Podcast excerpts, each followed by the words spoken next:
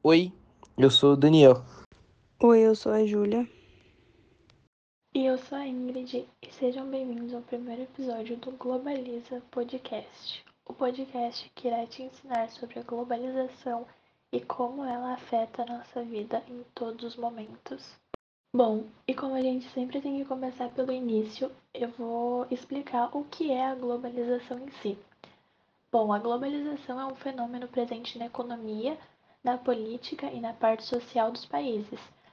É, ela marca a integração dos países através das tecnologias de transporte e de comunicação.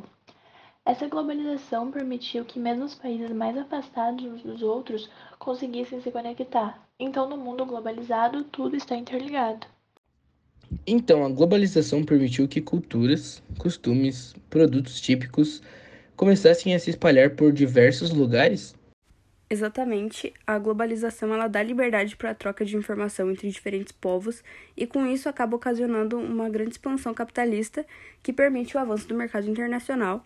E agora a gente vai entender um pouco sobre como esse processo acontece. A globalização ocorre principalmente em quatro grandes fases, que são caracterizadas pela modernização de atividades produtivas, as revoluções industriais, mas se intensifica na metade do século XX. Bom, agora eu vou falar um pouquinho sobre as fases. A primeira fase vai desde as grandes navegações e descobertas marítimas do século XV até a Revolução Industrial do século XVIII. Bom, esse é um período das grandes navegações e é o início das relações mundiais em uma escala gigante, ainda mais pelas comercializações de bens entre as grandes potências europeias da época, e ela também é marcada pelo acúmulo disso que ajudou que acontecesse a primeira revolução industrial do século XVIII. Bom, a segunda fase ela é, vai desde a segunda revolução industrial até a segunda guerra mundial, que é a expansão do capitalismo. Então, assim, é a fase da segunda revolução industrial por conta das novas tecnologias produtivas, em destaques na área de transporte, comunicações e fontes de energia, visto que aconteceu um enorme crescimento da industrialização e da urbanização mundial. Bom, a terceira fase acontece juntamente com a Segunda Guerra Mundial, também com a queda do Muro de Berlim, o fim da União Soviética e do regime socialista, da Guerra Fria, e ela é marcada pelo enorme desenvolvimento nas áreas de informática e robótica, devido principalmente à Guerra Fria. Na Guerra Fria, a gente teve a corrida armamentista, e na corrida armamentista foram feitos diversas pesquisas do ramo tecnológico para o desenvolvimento de armas, então isso ajudou muito no desenvolvimento e ela também se apoiou no surgimento da revolução tecnológica técnico-científica informacional, que é a terceira revolução industrial. Bom, a quarta fase é a nova ordem mundial, o domínio total do capitalismo, que é a fase atual da globalização, Nela tem o desenvolvimento tecnológico e científico na sociedade, além de ser marcada pela hegemonia do sistema capitalista e da forte integração cultural entre os países. Ela também é marcada pelo encurtamento do mundo, ou seja, o tempo para chegar a informações ou até mesmo para chegarmos em outros lugares do mundo diminuiu muito com o avanço tecnológico, consolidando a globalização. Então, o tempo que eu, sei lá, consigo mandar uma informação para o Japão demora muito menos, é questão de segundos, do que acontecia anos atrás, que demoravam meses, até anos, dependendo do local. Então dá essa sensação de que tudo está mais perto, que o mundo se encurtou e diminuiu, por causa justamente dessa rapidez que as informações podem chegar. Os tipos de globalização. A globalização econômica é marcada pelo surgimento de blocos econômicos como o Mercosul e a União Europeia, além do impacto causado no mercado de trabalho com o surgimento de empresas internacionais, melhorando a qualidade de vida em diversos casos. A globalização cultural, que é a troca de costumes e coisas típicas de determinadas regiões.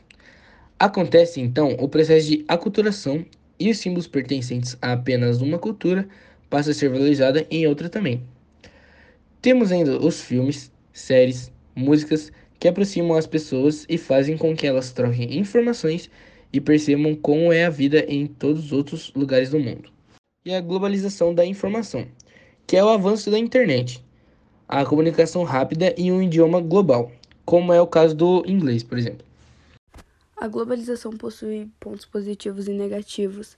É um processo fundamental na nossa sociedade e com ela a gente consegue diversas coisas, como por exemplo a facilidade de encontrar produtos importados, as multinacionais que investem em outros países e ajudam na economia, desenvolvimento de tecnologia, avanço da internet, o rápido acesso à informação e à comunicação, a facilidade nas trocas comerciais e principalmente uma melhoria de vida na qualidade de vida da sociedade, né?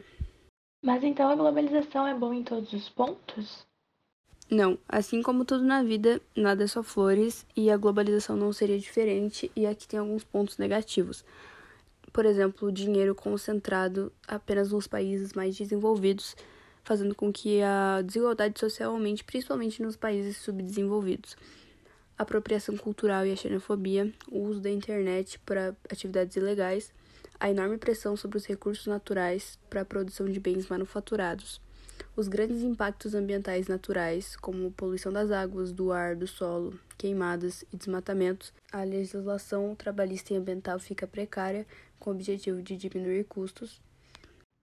E para deixar evidente para todos aqui, vão algumas características da globalização para vocês não esquecerem: o avanço do capitalismo, o fortalecimento das relações comerciais ele está em constante evolução.